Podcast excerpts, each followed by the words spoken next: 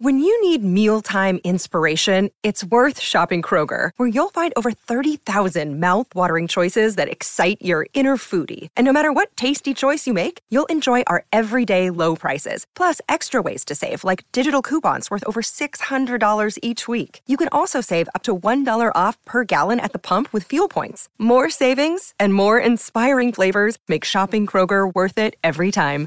Kroger, fresh for everyone. Fuel restrictions apply. Another day is here, and you're ready for it. What to wear? Check. Breakfast, lunch, and dinner? Check. Planning for what's next and how to save for it? That's where Bank of America can help. For your financial to-dos, Bank of America has experts ready to help get you closer to your goals. Get started at one of our local financial centers or 24-7 in our mobile banking app. Find a location near you at bankofamerica.com slash talk to us. What would you like the power to do? Mobile banking requires downloading the app and is only available for select devices. Message and data rates may apply. Bank of America and a member FDIC. With Lucky Land slots, you can get lucky just about anywhere. Dearly beloved, we are gathered here today to... Has anyone seen the bride and groom? Sorry, sorry, we're here. We were getting lucky in the limo and we lost track of time. No, Lucky Land Casino, with cash prizes that add up quicker than a guest registry.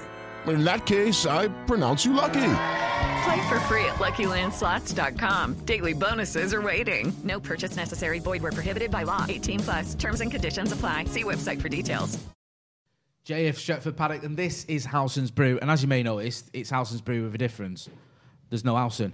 Uh, but don't panic. Don't need to click off. what I'm yet. here for. Yeah, this is how, uh, because we've got uh, an able substitute, and Alex Baggers is with us as well. And we've also got George Baker, one of the founding members of FC United, who's joined us. Thanks for coming on the show, George. worries. Going to talk to us a little bit about obviously what happened in 2005 with FC United and the anti-Glazer protest then, and what he makes of what's going on recently with the recent protests, the protests that are planned as well, and just you know what is going down. Is it are we ever going to get rid of the Glazers? What's going on there? And how, how close did we come in in the past as well? So if you've got any questions for George about FC United, about the process in the past, give us a shout. Any questions for me and Baggers, get involved. Um, hit like, hit share, hit subscribe, and give us your questions as well. George, thanks for coming on. I just wanted to ask you a little bit about sort of because some of our viewers may not know a lot about FC United. They may be a bit confused about what FC United is, what it stands for. Just talk us through, like from the beginning, how did FC United come about, and who the people sort of involved in it? Well, it came about. Um, first, it was first mooted around uh, January 2005 in Red Issue, uh, the sadly now out print fanzine. Um, it was. It had been. It had first been touted around the time of the Murdoch takeover. The idea of it, like there'd been word about um, whether or not like a breakaway club could be an option. Um, but uh, yeah, it started to take root uh, around the time uh, it was pretty obvious that the Glazers were uh, getting a majority shareholding in United. And uh, it had been a culmination of all sorts of things, like not just the Glazer takeover, but obviously the sanitisation of the matchday experience, uh, ever increasing ticket prices, um, just the general corporate takeover of football.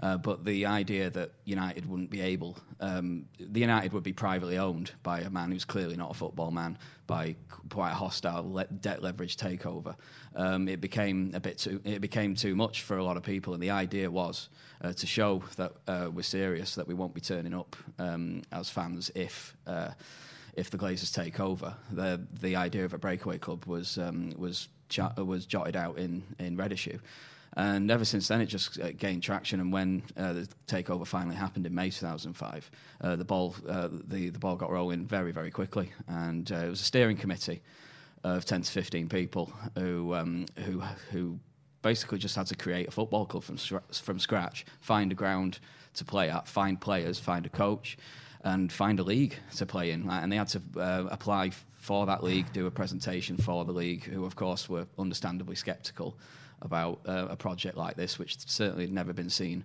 certainly never in the north of England, anyway. So it was completely unprecedented in many ways to form a breakaway club, and to, the idea was for it to be fan owned, completely 100% fan owned, so that it was glazer proof, essentially. Which is, I mean, it seems madness now that it even got through in the end, the Glazer thing, and the fact that there were so many United fans against it, but it just let in. I think that the feeling now is that, for me, is that at that time, I think that a lot of people against it were fans of other clubs were just like United fans, you, spo- you know, spoiled United fans that are complaining about more money coming to your club and things like that. I think that that was the kind of tone with it all. I was a little bit too young to remember it, but at the same time, going into 2010, it was still the same kind of stuff. It was you complain about not quite making as much money as everyone else. You complaining about you not being owned by a billionaire by someone that's not putting the money in.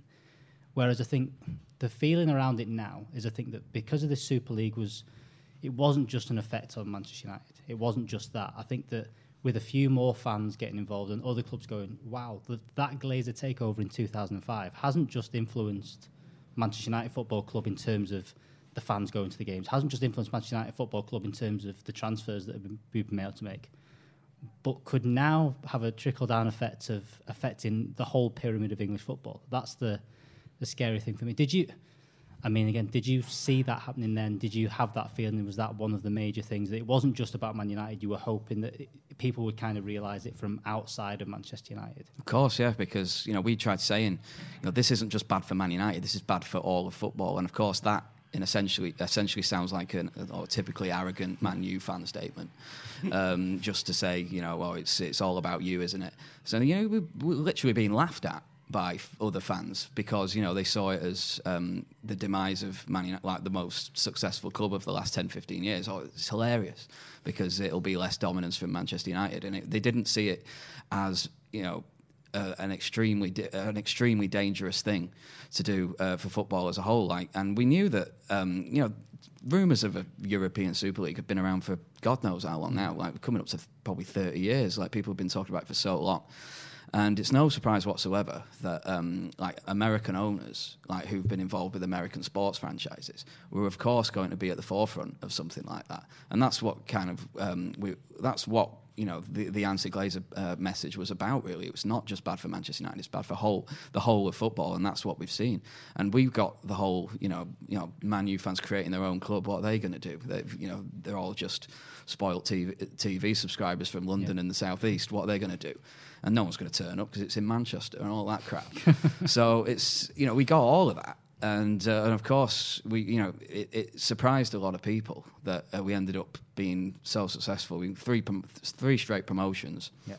Uh, as a fan-owned club, you know, obviously we had we were getting two to three thousand fans every game in, in leagues where there's only fifty to hundred turning yeah. up. We played Salford City back when they were getting 150 people and playing in amber you know. Um, so it was it was a good laugh. They had to move it to the Willows, the rugby league stadium, because uh, Moor Lane was just a patch of grass back then, essentially. So it was yeah, it was a great time. Uh, um, but yeah, there was a lot of scepticism, and a lot of it completely unfounded based on you know uh, p- perceptions of what we are as United fans. How hard was it for you, George? Because you're a United fan, and then you know the Glazers come in, and you know you're all, you know you're someone who's going to the games, and then you're saying right you know, I just can't do this anymore. I can't carry on going to Old Trafford or support, not supporting, but you know, go to these games while these owners are in, in place. How hard was it for you to to walk away from that? And I know you're still, you know, obviously United fan, but to, to stop going and doing what you're doing and join this club and this club that didn't exist until you got involved. How hard was all that? It was really difficult at first. Just to, I mean, for me, I was quite young. I was only 19 at the time, and I didn't have a season ticket. And one of the reasons is how many teenagers could afford a Premier League season ticket, particularly at Manchester United? Now. Yeah, of course now. it is. Yeah, yeah. and so um, you know, for me to no longer go from a personal perspective, I was enjoying Old Trafford less and less. Found myself having to go on my own right. sometimes because I couldn't get two tickets, and you, you, could hardly ever get more than two tickets. You just like, and you're getting chubbed to what sixty six percent of the time, and it was yes. just like, is it is it really worth it when I when I can get tickets?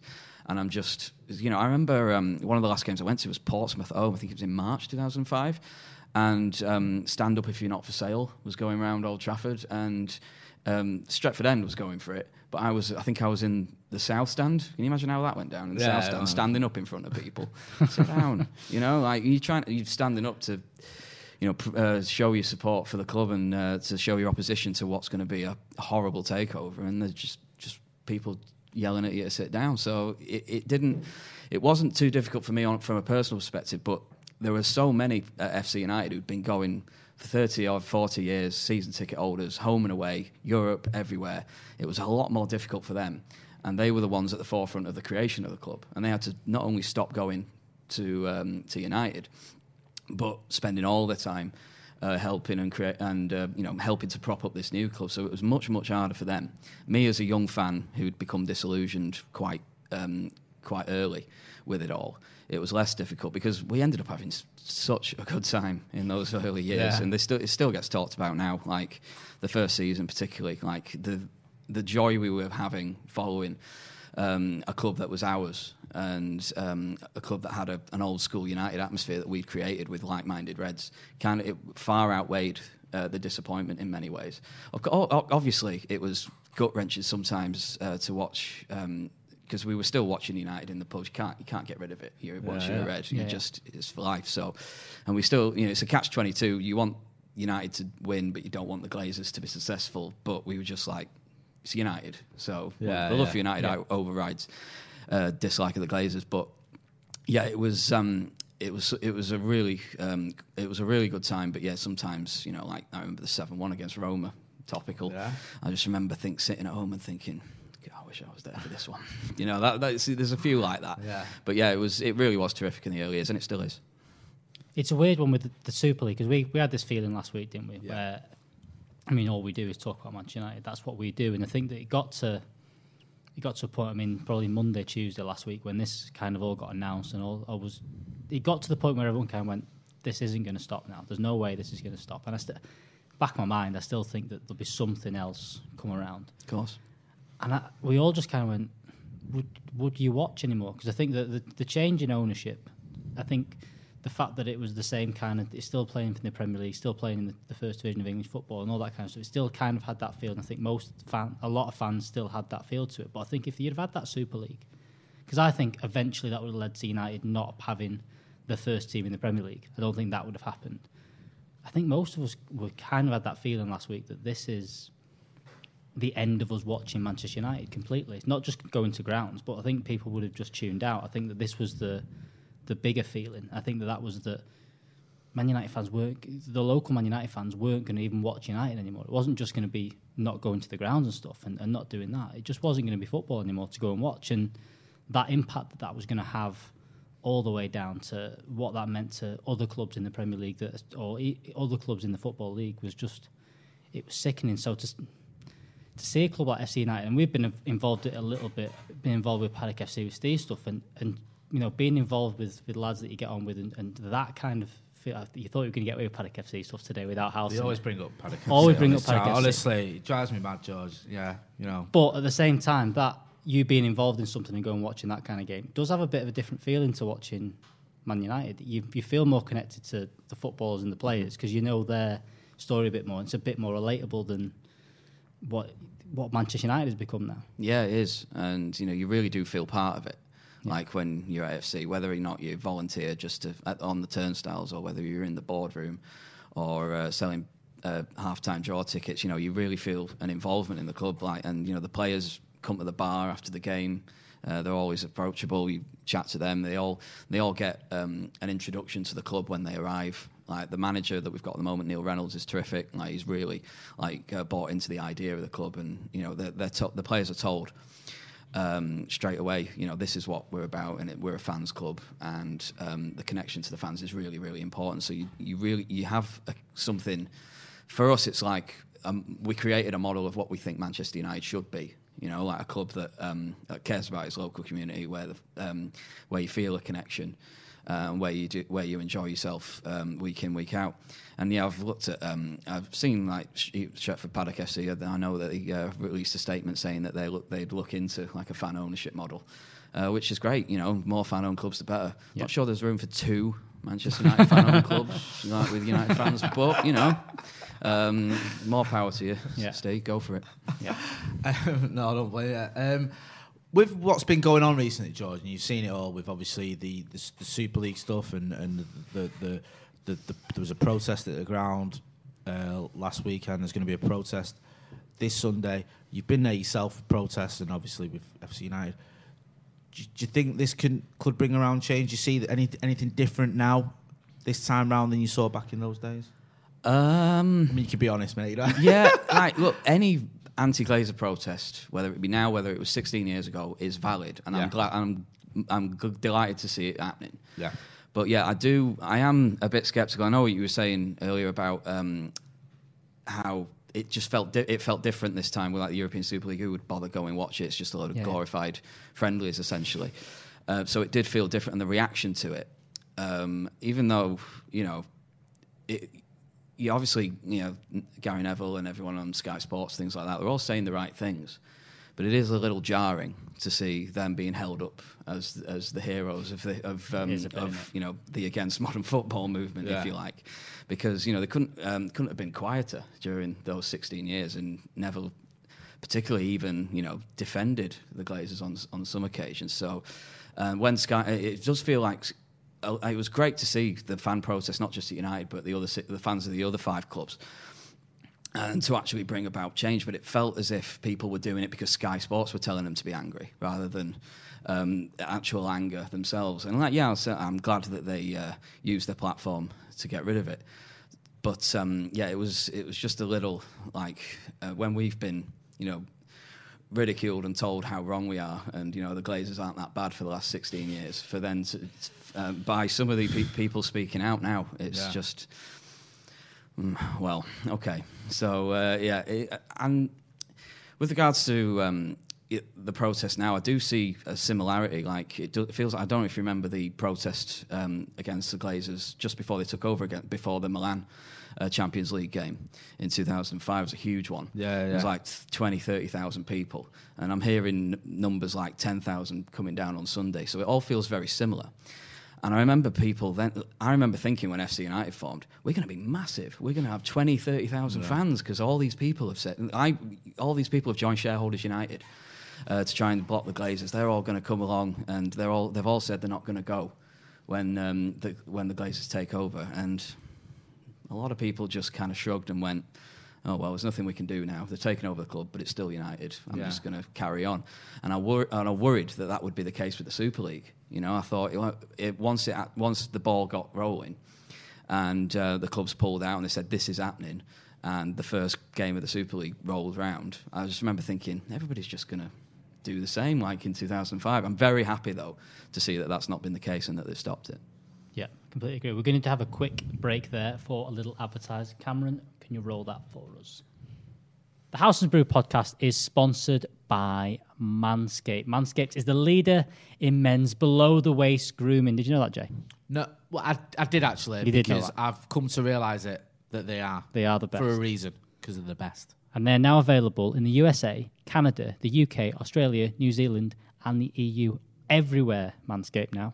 And you can use the code HOWSON20 to get 20% off free shipping at manscaped.com.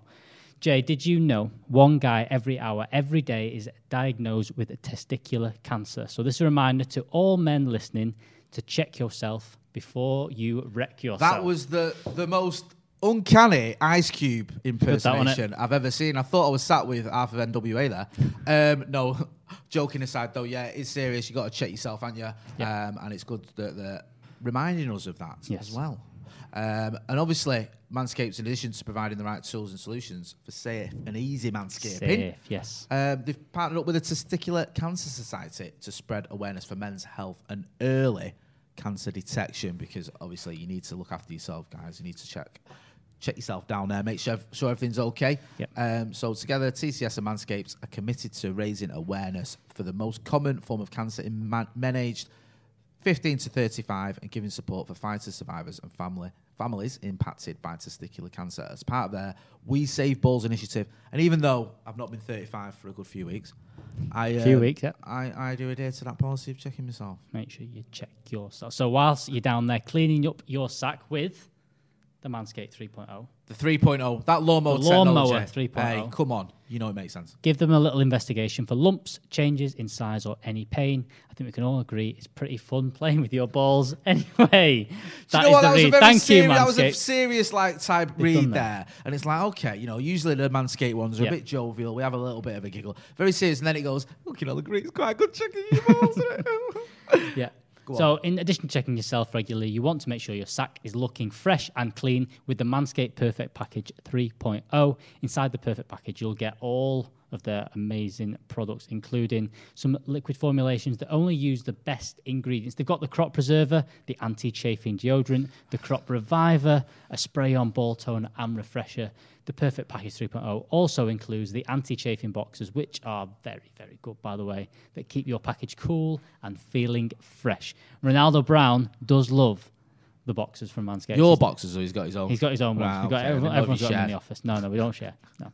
Uh, so join the Manscaped movement and start taking care of your balls today. So get 20% off and free shipping using Howson20 at manscaped.com.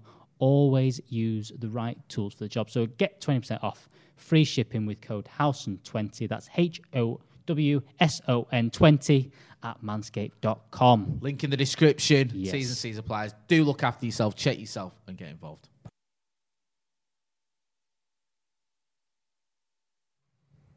Thanks for those messages. Um, we've got a super chat in from Dchan87. It says, if the Glazers do sell, should we be worried that someone much worse than them could buy United? Was that a concern, George? Is that something? Because that is the sort of question. You go, oh, well, if the Glazers sold, then maybe, you know, the, a royal family from the Middle East may take us over, which has its own moral conundrum, shall we say? Because then it's like, Tell me about okay, it. you're swapping bad businessmen or greedy businessmen for what could be, you know, people trying to distract from a murderous regime, Mm. for example. Is that sort of something you think about? Or we should Yeah, I mean, I don't know if there's much more I can add to what I've just said there because you're absolutely right. Like, what, who, who on earth can actually afford to buy Yeah. United from the Glazers? Probably a Middle Eastern consortium with their own uh, human rights uh, uh, allegations. I think we've got enough of that in Manchester, haven't we? Well said. Yeah. Yeah, so uh, it would just be, yeah, it's it's a difficult one. But at the same time, you know, you never know what's going to come out. I know that I don't know how uh, realistic the Red Knights uh, campaign is. I, I know I have seen a statement from them in the Yes. last couple of weeks. Uh, I don't know if that's uh, a realistic thing, um, but um, I mean, yeah, it's it's a difficult one because you know who who who is morally better because you know only billionaires, only only another billionaire or a consortium of millionaires will probably be able to uh, um, afford United in that respect. So um, yeah, what is the answer? I think that's. The, I mean, that's the thing. The, the, there's a lot of comments in here about the the petition just hit 100k, which is for, you know, to legislate the 50 plus one coming in, or to at least have a discussion in Parliament, which is looking likely to way to go. I mentioned this at the start. I think that for me, the one reason that this m- has a little bit of legs now is that it's not just Manchester United fans, because I think that the, what everyone has asked for in the last few years, especially as a lot of people as United fans, is just get the Glazers out, get someone else in. And we talked about the worst possible thing of getting someone else from a country with human rights violations and stuff. That's the other option. I think that the good thing about this is you've got almost like the, the likes Liverpool, whose owners are have done well and invested in the club and have actually improved them as a football team, are also getting called out in all this because I think that that's a little bit of all this is that City fans have gone quiet very quickly this week. It was all every, Yeah. all involved last mm. week. Yeah, yeah, yeah. We want them out and stuff like that. We want wanted to change and stuff, but then Champions League semi final comes around. and They're like, that's more oh, Well, important. yeah, again. because City were the first club to pull out, they're, Yeah. they're, they're, they're clinging to this. Oh well, it, it, it, we we're the ones who destroyed it by pulling out. They're literally saying this. I'm getting messages from Blues going, you know, you're welcome, and it's like, come on, no. You just you, you, you make any excuses for And this is- uh, for Sheikh Mansour, don't you? So it's it's and this ridiculous. is the whole thing is that I think that I don't think buying the club is the possibility. I don't think that anyone's going to be able to afford. I don't think it's going to come out, and I don't think there's a benefit on us. I think this fifty plus one thing. I don't know how much you know about that in terms of the German model. Is that similar to how how you see things being run? Similar to what you guys have, you guys did at FC United, or what's the kind of Well, the 50 in plus one model, um, yeah, it's it's very popular in like Germany, for example, Yeah. and it's more to do with voting rights Yeah. rather than anything else. Um, and it is it's infinitely preferable Yeah. to what's going to what we've got. Yeah. But um, in order for it to in order for it to really happen, it would likely have to be uh, government legislation. And without getting too political, I'm not too sure if the government we've got at the moment are very interested in handing things back to uh, the public No, uh, from private agree there. business Yeah. owners. so it's um, it, it's it's a bit of a stretch to rely on that. But it, I, with the, you mentioned the petition, it is very refreshing that that's got to 100k. So it will get discussed in Parliament. We're uh, we're heading towards that. Um, but uh, like, but uh, then like AFC United, for example, we're not fifty plus one; we're fifty plus fifty. You know, it's Yeah. 100 it's it's hundred percent fan owned, and that's essentially uh, what we would like um, uh, ideally for most clubs, and I think it's achievable at a lot of clubs, certainly in uh, the lower leagues outside of the Premier League. Because you know Portsmouth had it for a while, Swansea City, Notts County, like all of those became fan-owned clubs, and um, eventually voted to sell um, uh, part, part, parts of the club at least uh, to private business owners.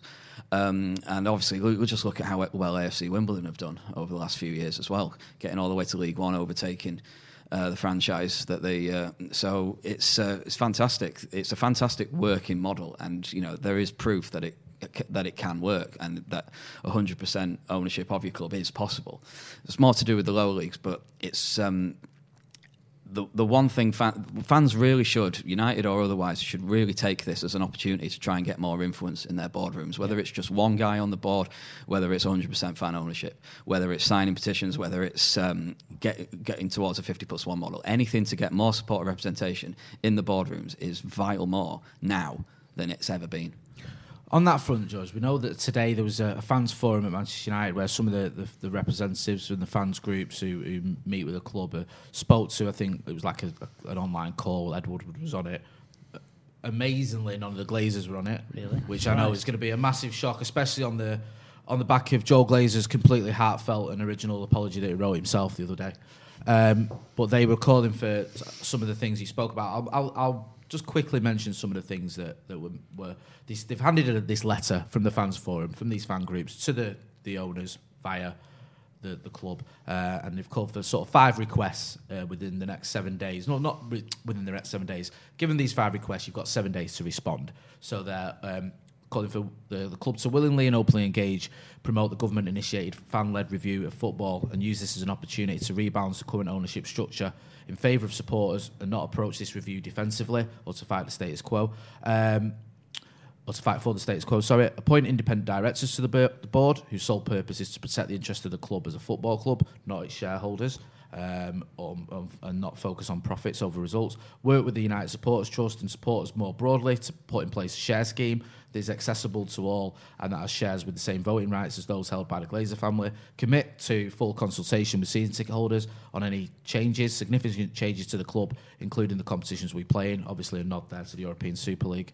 Um, and also, the final one is for Joel Glazer or the Glazer family to um, uh, provide a commitment that any costs incurred in relation to the creation or withdrawal from the Super League uh, will be funded solely by the Glazer family, not by the club itself. We know that the Kroenke family have already made this commitment to Arsenal fans. So there's like a list of demands there, and you've you know you've been here before, seeing these sort of things when with the owners. Do you have any faith that you can get a response, or not you personally, but this, the, the, the the club will act? Uh, I mean, no, not really. Yeah. Um, I think it's it's it's great that um, these uh, demands are being put forward, and like um, I, I hope that uh, things do happen. Uh, like it's, it's good to see must have woken up to the. Um, to the uh, like the threat of the Glazers um, again, so it's I'm, I'm gonna I'm not going to uh, oppose any of that. That's it's it's good that um, those things are being talked about, but yeah, I it's I know, like I in the in the last few years, the Glazers have. I know that they've softened to a degree. You know, they listen to like the TRA with regards to um, like more atmosphere in Old Trafford, like the rail seats being put in and things like that. So I'm a little more optimistic now, particularly after the absolute, you know, the absolute humiliation of the the Glazers and the owners of the other clubs uh, over the last few weeks. That they will want to, um, you know, win essentially win back uh, the trust and support of the of the of United fans. I don't know if it's too late for that. Probably is. Well, it's, it was. Um, it's never even been on the cards for myself to trust them. But um, I think you know there is a chance that, and they really because as I say, supporters really do have an advantage at this moment in time. So they really need to hammer hammer home uh, what their demands are and uh, to find out practic- like practical, pragmatic ways of actually implementing them. Do you feel like as well? Do you think that the whole the thing about the Glazers, especially in the past, probably the last ten years, has been more directed in, around how much they spend on transfers? And do you think that, that that's kind of been the way it's been framed? Is that the Glazers aren't any good because we're not getting backed, as in buying players? And I think that that's kind of been the whole marketing campaign of getting them out. Is that we're not spending enough money, that's why we're not competing. Do you think that this whole Super League thing has kind of highlighted the the bigger problem with them is the fact that they're not caring about the atmosphere in the ground. They're not caring about the local fans. They're not caring about what happens here, irrelevant of how good United are on the football pitch. They're not for as much as they want that and they're going to try and do that or whatever they're going to do. They're more bothered. They're not even bothered about the fans being able to go to the games, the fans having that connection at all. Whether even if they stopped investing in the team altogether and said, "Look, we're going to cut things back," I think that they're just bothered about. They're not bothered about the fan, the local fan at all. It's more, No. You know, a, a gl- global thing, and they really have. They've shown that in the last few weeks, rather than it being. And I think that there's a lot of fans that got behind the Glazer out mo- movement because of investment on Yeah. the football pitch, rather than the overall fear of this corporate takeover of English football. Well, yeah, I mean, I was first on, I first came on this channel like when um, there was the hashtag Unfollow Man United campaign. Yeah. like to um, like to just like block out United on social media, which didn't work very well. But it's- again, it's, it's like we, we had a load of people. We asked people to send in our videos for that, and by the time they sent them all in, it finished. Mm. Yeah, like, and, it died. and it was because United, it was United were going through a barren run at the time, and it's happened. I've, I've- I'm pretty sure the Green and Gold campaign, which a lot of people think was us at FC United, had nothing to do with us because it was five years after we formed. Like a lot of that came about around the time United weren't doing too well. Um, so yeah, the, it, a lot of a lot of people who've got hashtag Glazers out on their Twitter profiles are just unhappy that we've not si- we've not signed Mbappe essentially. so it's um, it does seem like. Um, it does seem a little false. It's not. It's nothing to do with the integrity and the uh, the history of Manchester United that they're upset about. It's more to do with um, like uh, like yeah, the sale of players or what um, how we're doing on the pitch. And those things, in the grand scheme of things, they don't matter. You know, we're United fans, so what happens on the pitch um, is secondary to what is happening at the club. At least that's how I feel. And um, yeah, I mean the Glazers, have, the Glazers have never cared, obviously, about um, never. They've never cared too much about uh, what, whether it's the atmosphere um, or the um, the general feel that you get from United. It's it's all to do with profit margins. It's all to do about um, make with making money, and they'll only make those concessions if they see something in it for themselves. Uh, but at the same time, that doesn't make them very different to to the Edwards family or uh, and to the people who were in and to David Gill and to the people who were in charge of Manchester United, which allowed them to become this monolith that's that was bought by the Glazers. So it's they're not too different in that respect. But this is what we were saying 16 years ago. They're never going to care about you as the fan. They're only going to care about themselves. They're not football people. And uh, they, they, they're just going to try and milk us for everything they've got. And the the ACS, the automatic cup scheme, was the um, you know when it, you, you have to buy the cup tickets if you've got a season ticket. Like that's for me. That for me was the epitome of what they were about. And uh, yeah, they've not changed. No, I remember. Yeah, the uh, automatic cup scheme was. I think it was sitting in FC against FC Cluj when there was about ten thousand fans there because we had to be. Um, I'm just going to go through some of the comments. Uh, RH Elite Coaching in the comments, he says, "Fuck the Glazers." Um, up the RH. Quite right. Yeah. um, Shane Tomlinson makes a great point. They've been neglected Old Trafford. Um, Old Trafford, yeah, don't get me started on that. It needs more than a lick of paint. Um, Dwayne Scott says George's voice is amazing. Um, uh, what else I've missed? There's a couple there as well. Um, they are selfish and will never understand the community, which is just exactly what you were saying there. Um, also, Niall Keane says this is quality. George speaks very well. Great to hear his perspective. Spoke earlier, George, and Baggers brought up as well about fans, not just United fans.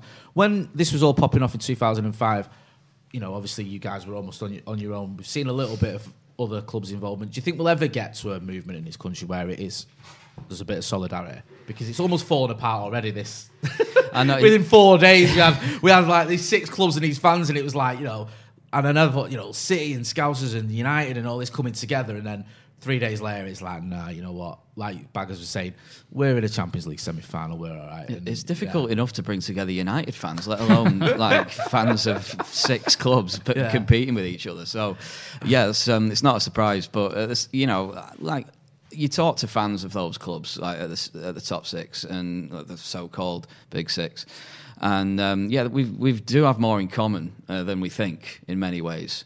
Um, it's frightening how much in common we've got with. The, the Scousers in I know. some Do you know ways. what? It's true. Like, Yeah, yeah, it you, like, it you don't- we really don't like to admit it, but yeah, I got asked this very question the other day. He was talking about, I did something with a beer, and they were like, some people say you got a lot in common, and when you start thinking about, it, you think, all right, yeah, let's move, let's move on. let's not dwell on that that topic. But yeah, I mean, it, it does feel like, and we can all be guilty, not yourself because you actually took a stand. But I think a, lot of football fans in general can be guilty of it. If, if things are going well on the pitch, it's difficult to mobilise the fan base. That's just almost the nature of the beast. And I think, you know, if you look at especially with City, what they've gone through when they were 20 years ago and what they are now, and even the Scousers, you know, won the first title in 30 years. I think a lot of it just seems to stem from what is going on in the pitch for a lot of people. I know not yourself, but for a lot of people, it's like if things are going well on the pitch, people don't tend to get too angry. Yeah.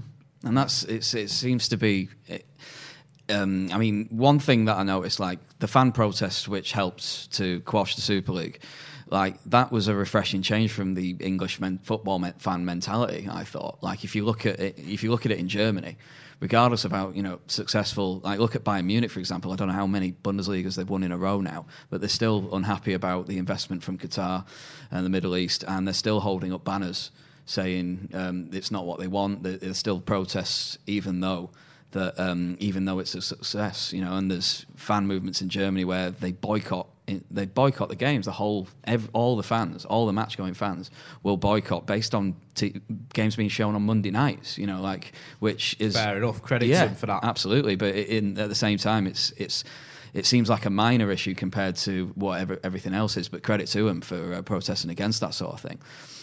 But it is refreshing to see that um, there there does seem to be a lot more fan mobilisation in this country because it didn't seem to be the case.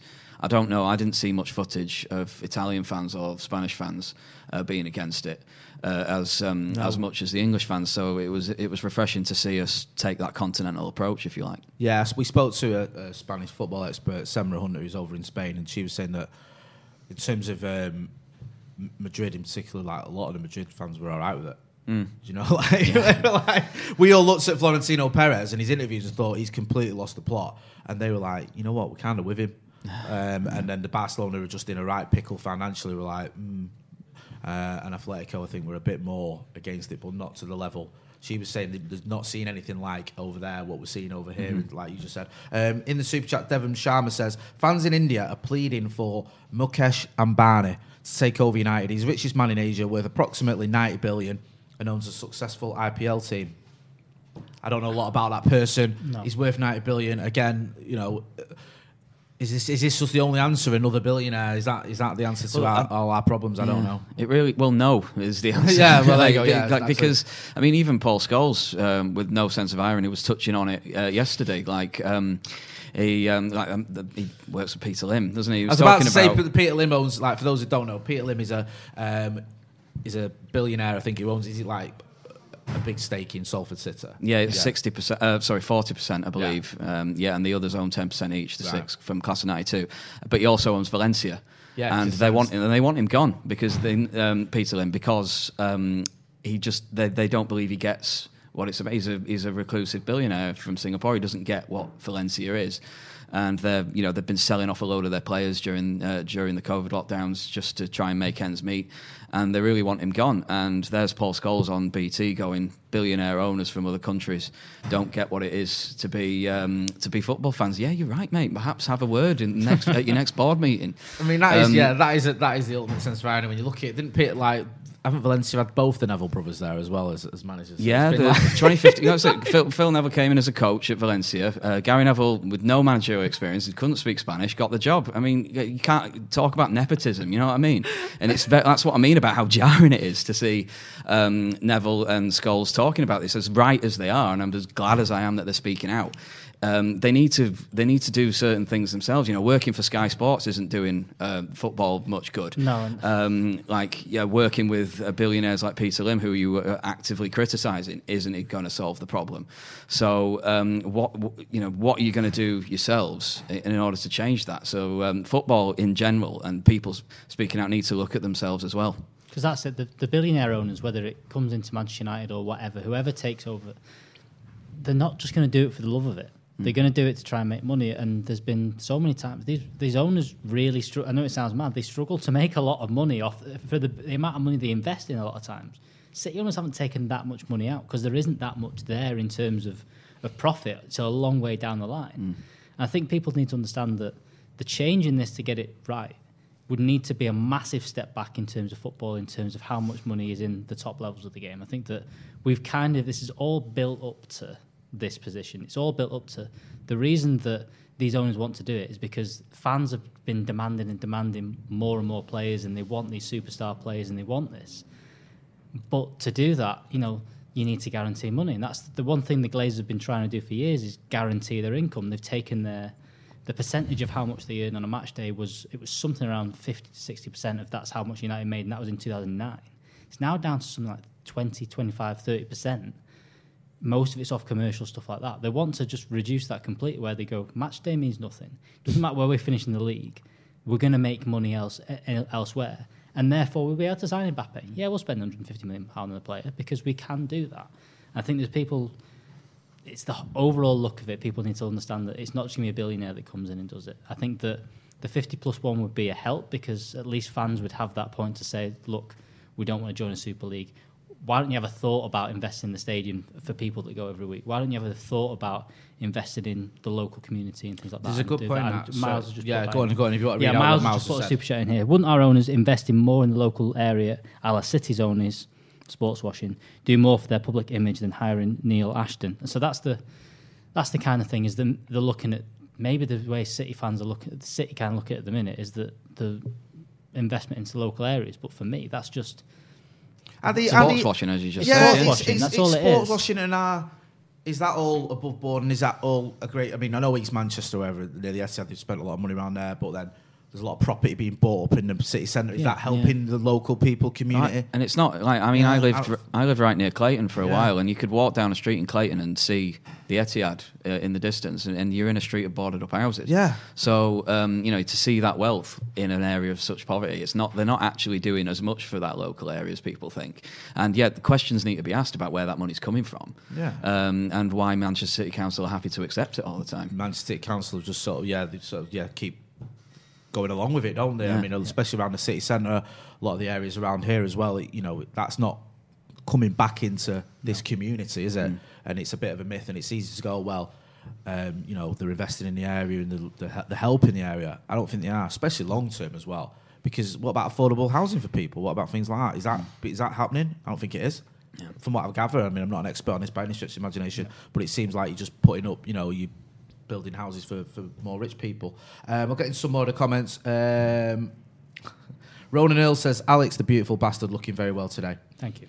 Um, someone else saying, looking at Blackburn Rovers, I wouldn't want um, an Indian billionaire to take over and buy United. There was obviously issues with the Venky's Venky's, there. yeah, God. Who were like, yeah, do you remember that with the all sorts of shenanigans that went on there, wasn't there? It was just Nightmare, yeah. And they're was- still there, aren't they? I remember I used to cover Blackburn, and it was the I can't remember they, they appointed some guy who was like their spokesperson, and he held a fans forum where he was basically like he was like he was drunk. He was just slagging off Steve Kean and like making all these jokes. And Steve Kean was the manager. Someone put their hands up and went, "I've got no experience. I drink too much. Uh, can I um, can I have a job as a football manager?" And he went, "I'm sorry, that position's already taken." And everyone was laughing. And this was the guy who was in charge of like he's like the CEO or whatever he was called. Um, it was just a mess. Um, so yeah, be careful what you wish for, as, as we've been saying. Um, do you think this? This Tom says, do you think the Glazers care about protests? As lockdown has proven, they don't even need fans to make money. I mean, this is the question. I mean, I know we keep asking this, George, and it's like, you know, do the Glazers care about the protests? Do, do you think that that has any effect? But you, you sort of touched on it earlier about the fact that as a fan as well, you always want to protest, don't you? You want to do something and voice your mm. opinion. You've done the ultimate. as thing. a as a Yeah. as a person in general, like whether it Yeah. be football or life, you know, protests um, are there as a visible form of opposition. So any, as I said earlier, any protest is valid. I still stick to that. Uh, they're right. Uh, th- they were right in the sense that you know.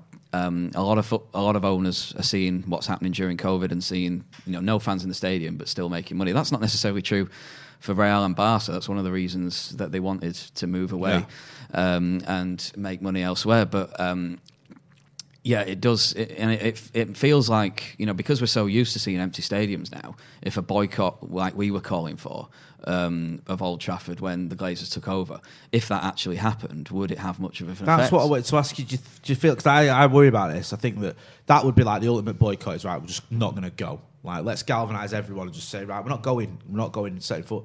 But then, are they going to insulate? Are they at the point where they can insulate themselves and that's it? It's not going to last forever. Like the, the, the idea that they're going to make money regardless without stadium revenue. That's that's not that's not true. They Right. they are going to, and they're, they're, they're businessmen who want as much money as they Yeah. can. So they're going to be upset once we are once um, we're allowed fans in again, and if those fans don't turn up. So I would still be in favour of any kind of boycott or any kind of um, any kind of movement which which with, withholds your money from the Glazer family because that's what it's about. That's what they care about. That's why we formed FC United to withhold our money from the Glazers and make their business plan fail. And if they're seeing ways of making revenue and not doing it at the moment, they can't have fans in. But when they allowed fans in and nobody's going, it will that that will annoy them, and they may reconsider about their future as owners of United. Do you think as well? Do you think that this this protest we're, we're looking at it as a protest against the Glazers and stuff like that, and it is, but they may ignore it and they may do that. Do you think this protest is probably a bit more important because of it's almost a protest to show this petition has just gone through, this has just done that, that it's more to the government and going, look, there's ten thousand, forget football fans, ten thousand people in your country here. This is a massive part of their community that still aren't happy. Doesn't matter, and it doesn't matter how well they do on the football pitch. They aren't happy with what's going on. And you, do you think this protest is more to not just show the Glazers, but to show the government almost this is what you need to Yeah, do? I, um, I think it, it- I think United can speak for a lot of football fans in this regard, and um, yeah, I think it's it's important to to certainly in at this moment in time when it's it's still fresh in the minds of football fans what they tried to do Yeah. with this with the European Super League. So uh, while it's still in the news, while people are still uh, talking about it, get out there and make your opposition visible and make your anger visible, uh, and take your cans home. We're not scousers. Take Yeah, your cans take your home. cans We're not home. Sky, isn't Yeah. a, a appropriate message. Uh, yeah, there is a process, as we said, at Old Trafford this Sunday. So if you're able to get down there, voice your opposition. Uh, just before we go, George, tell us a little bit about FC United, where people can get involved. I know that obviously the games are on hold at the minute, but people can still get involved. Can't? Yeah, With like everything um, guys are doing. we're um, we've obviously we sell. We can become a co-owner of uh, FC United for fifteen pounds a year. Um, you get votes. You get uh, it's one member, one vote. You get you can vote at two. We have two general meetings a year where you can vote on resolutions, members' votes. Um, you can even vote on what kit we have. You know, it's we vote on everything that affects the club. And uh, yeah, if you want to get a membership, uh, just go to our website and um, we follow us on social media. We've got we're, we're on everywhere. We're everywhere at the moment. Um, season tickets are only 150 quid. Um, we we sell 10 match ticket books as well, so you don't have to buy a full season ticket. And yeah, just get involved because it's any Red, any United fan is welcome at FC, and you'll love it because the atmosphere is terrific and you're with like-minded Reds. Absolutely. We'll stick. great, we'll get it? the link. Sounds like the way it should be. We'll yeah, we'll put a, a link in the description there, so make sure you go and check out FC United. And even if you're not able to get to the games or not, you can support them. Like George said, you can get involved and, and sort of follow them on social media and check out all the updates there. So make sure you are supporting them as well. Uh, we're going to be down there on Sunday. We're also going to have all the build up to the, playing the Scousers, aren't we? Almost forget this weekend. oh yeah, oh we've got a Liverpool game, haven't we? We Uh, Leeds, Roma, and Scousers, and it's just yeah, kind of it's been- like an afterthought. Um, George, thanks for coming on. It's great No chatting to you. We'll have to have you on Thanks again, again. mate, because it's always a pleasure. You know, you you've been on a few times, um, and it's always good listening to, to what you've got to say. And obviously, it's always relevant, but even more so now with what's going on uh, over the past two weeks. So check out FC United. Check out Alex Baggers on all socials. You know where to find me. Don't forget as well to hit like, share, and subscribe. This has been Howson's Brew. Thanks for watching. Sports Social Podcast Network. Hello, it is Ryan, and I was on a flight the other day playing one of my favorite social spin slot games on chumbacasino.com. I looked over the person sitting next to me, and you know what they were doing? They were also playing Chumba Casino. Coincidence? I think not. Everybody's loving having fun with it. Chumba Casino is home to hundreds of casino style games that you can play for free anytime, anywhere even at 30,000 feet. So sign up now at ChumbaCasino.com to claim your free welcome bonus. That's ChumbaCasino.com and live the Chumba life. No purchase necessary. Group. Void were prohibited by law. See terms and conditions. 18 plus.